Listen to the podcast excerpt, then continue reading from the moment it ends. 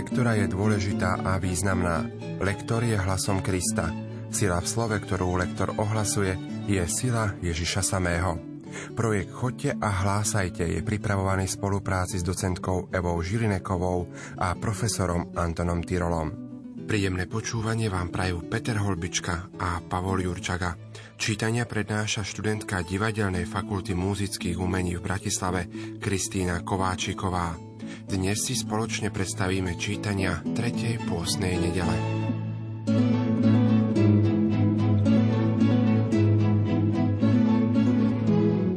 Pre dobré porozumenie tohto textu je potrebné všimnúť si slová Ja budem stáť pred tebou na skale, na horebe.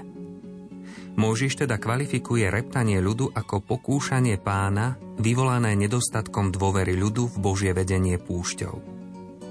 Pôsna liturgia nás teda chce upevniť v presvedčení, že Boh je stále pri nás a vie o našich ťažkostiach. Tieto ťažkosti sú v našom živote prítomné aby sme sa prostredníctvom ich zdolávania stali ešte viac ustálení vo viere, ktorú chápeme ako dôveru v Božie vedenie dejín. Čítanie z knihy Exodus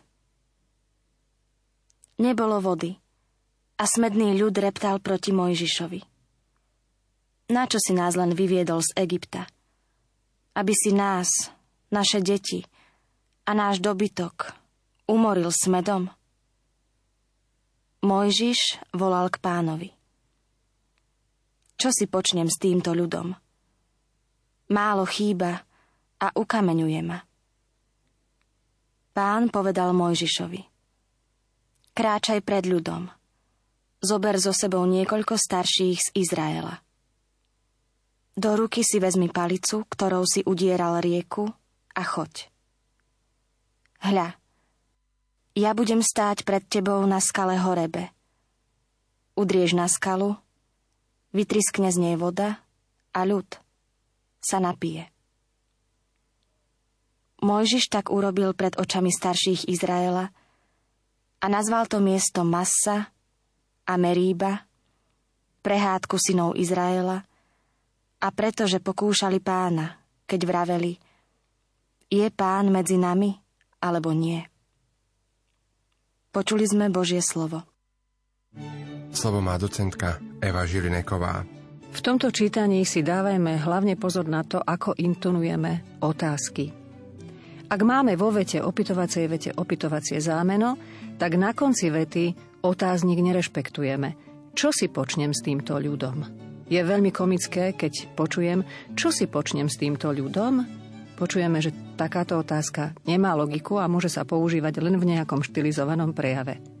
Podobne je dosť dôležité uvedomiť si, že z Egypta je síce fajn, keď to spojíme, lebo má to logiku aj podľa slovenskej výslovnosti, ale pokiaľ chcem, aby to zaznelo aj Egypt, aj Izrael, nemusím to spájať. Zdôrazním z Egypta, z Izraela. Dá sa to, len treba nad tým trošku porozmýšľať na konci v týchto dvoch riadkoch posledných je potrebné opäť uvedomiť si dva pojmy pre nás nie tak často používané, teda pre nás, obyčajných veriacich ľudí. Masa je pokúšanie a meríba je zvada. A preto by mali obidva tieto pojmy zaznieť. A opäť otázka na konci tohoto čítania. Je pán medzi nami alebo nie? A to už je na našej voľbe. Môžeme ísť do otáznika, je pán medzi nami alebo nie? Je pán medzi nami alebo nie?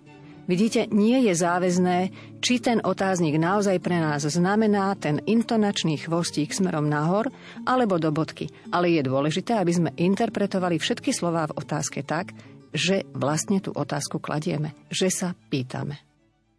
Podstatnou v dnešnom žalme je výzva Nezatvrdzujte svoje srdcia ako v Meríbe. Ide teda o to, aby sme mali otvorené srdcia, otvorené dôverou a nádejou, ktorá je v dnešnom pesimistickom svete výraznou vlastnosťou kresťanského života. Kresťanská nádej nech nás urobí optimistickými a otvorenými na Božie vedenie. Páne, daj, aby sme počúvali Tvoj hlas a nezatvrdzovali si srdcia. Poďte, plesajme v pánovi. Oslavujme Boha, našu spásu. Predstúpme s chválospevmi pred jeho tvár a oslavujme ho žalmami.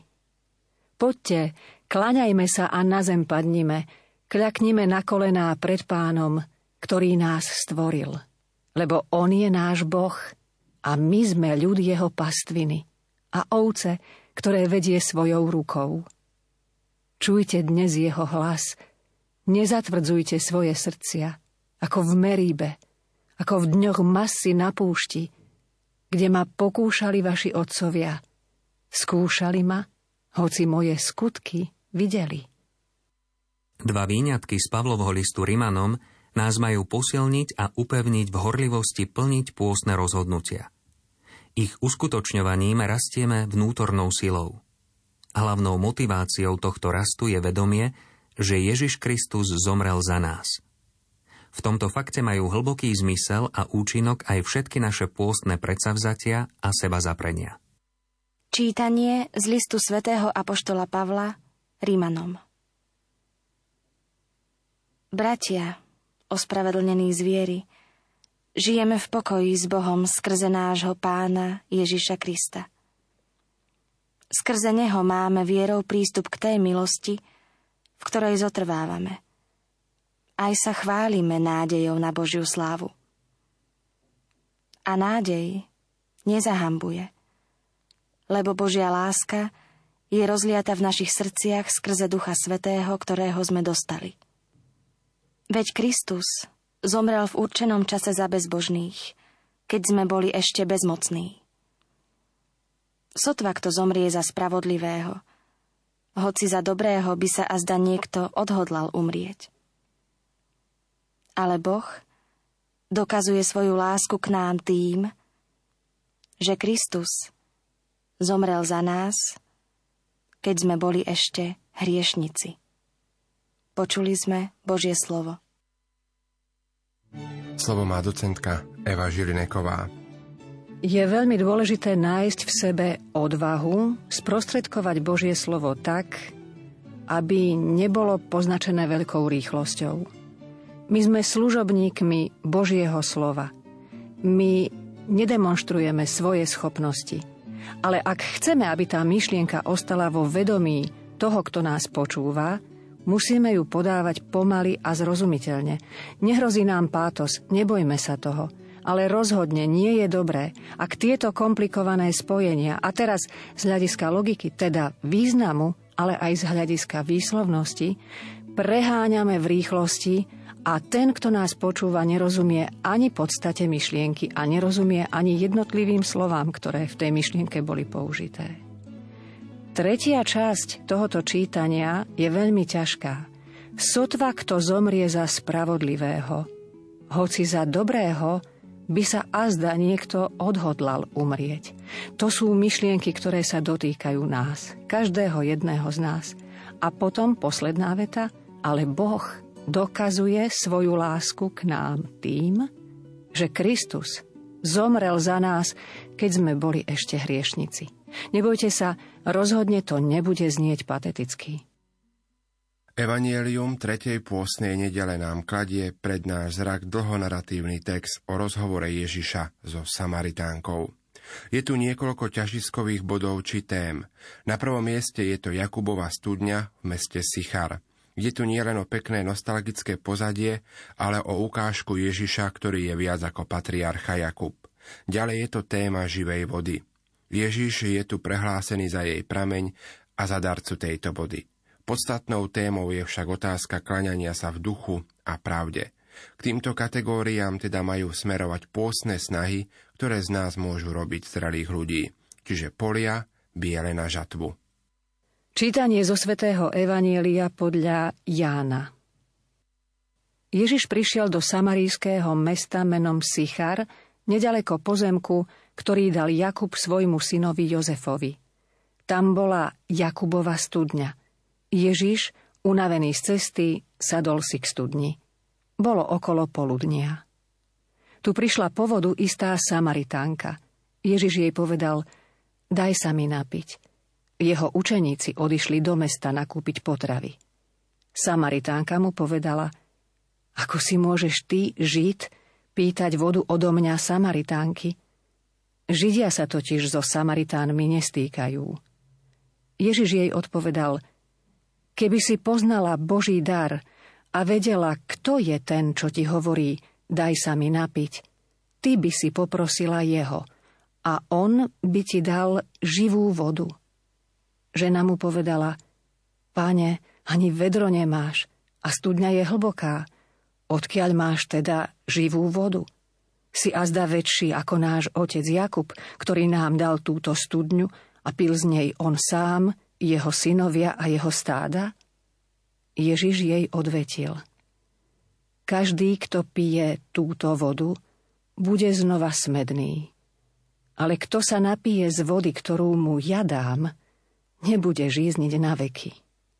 A voda, ktorú mu dám, stane sa v ňom prameňom vody prúdiacej do väčšného života. Žena mu vravela, Páne, daj mi takej vody, aby som už nebola smedná a nemusela sem chodiť čerpať. Naši otcovia sa klaňali Bohu na tomto vrchu a vy hovoríte, že v Jeruzaleme je miesto, kde sa treba kláňať.